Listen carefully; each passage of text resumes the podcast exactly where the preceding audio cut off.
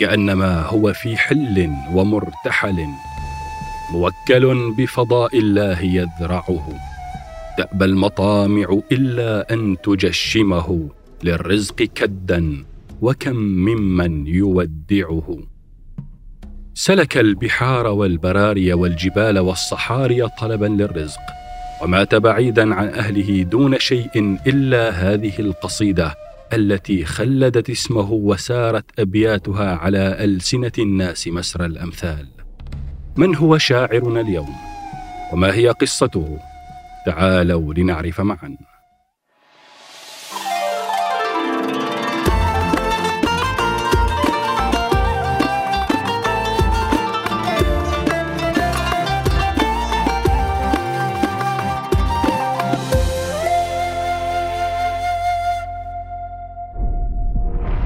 ابن زريق البغدادي.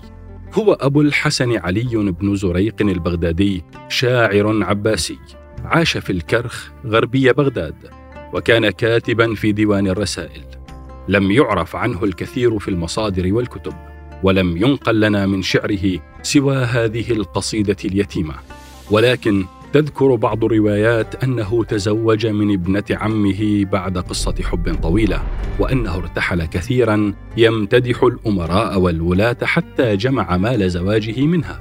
ولكن السبل بعد الزواج بمدة قد ضاقت عليه في بغداد فقل ماله وساء حاله.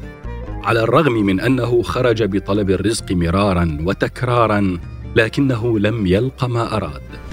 فعزم الرحيل من بغداد قاصدا بلاد الأندلس متكسبا بشعره لعله يجد فيها من طيب العيش ما يعوضه عن شقائه وسوء حالته.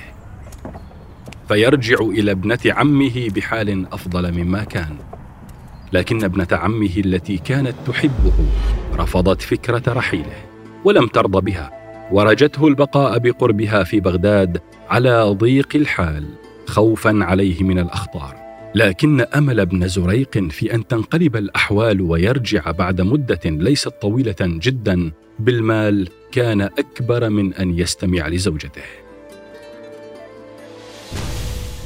فشد الرحال إلى الأندلس بقلب يملأه الحزن والأسى على فراق زوجته وأرضه والأمل في أن يعود بخيرات كثيرة ومال وفير.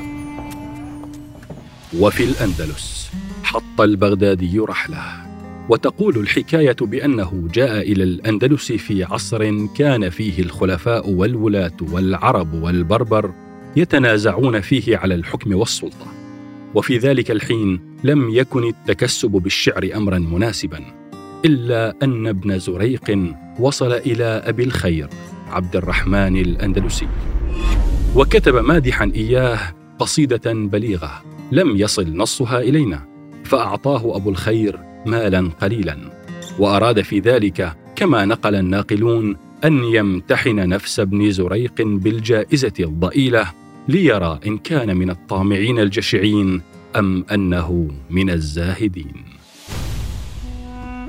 أصاب الحزن والأسى ابن زريق على ما حصل وانهارت أحلامه دفعة واحدة. فعاد إلى الخان الذي كان ينزل فيه مغموما وقال إنا لله وإنا إليه راجعون. سلكت البراري والقفار إلى هذا الرجل فأعطاني هذا العطاء النزر. وفي خضم الحزن هذا تذكر ابن زريق محبوبته التي تعلقت فيه يوم ارتحل عنها طالبة وراجية بقاءه فاشتد عليه الحزن ومات. وشغل عنه أبو الخير أياما ثم أرسل في طلبه. فخرجوا يسألون عنه في الخان الذي نزل فيه فوجدوه قد مات وعند رأسه رقعة مكتوبة عليها أبيات يشكو فيها لوعة الفراق ويعتذر لزوجته على سوء قراره. وقال فيها لا تعذليه فإن العذل يولعه.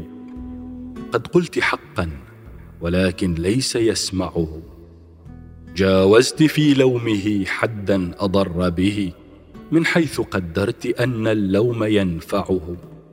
فاستعمل الرفق في تأنيبه بدلا من عدله فهو مضنى القلب موجعه. قد كان مطلعا بالخطب يحمله فضيقت بخطوب الدهر أضلعه.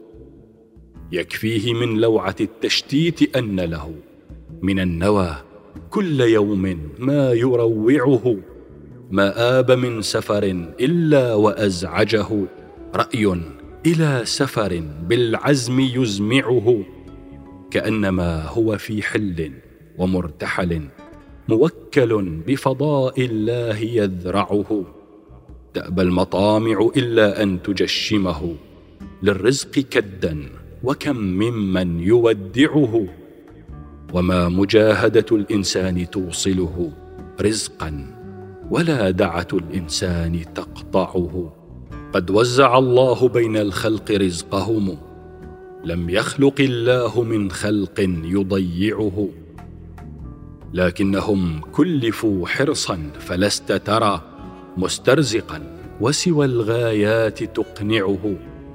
والحرص في الرزق والأرزاق قد قسمت. بغي. ألا إن بغي المرء يصرعه.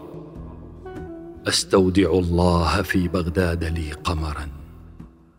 بالكرخ من فلك الأزرار مطلعه. ودعته وبودي لو يودعني.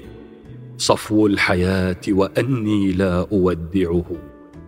وكم تشبث بي يوم الرحيل ضحى وأدمعي مستهلات وأدمعه.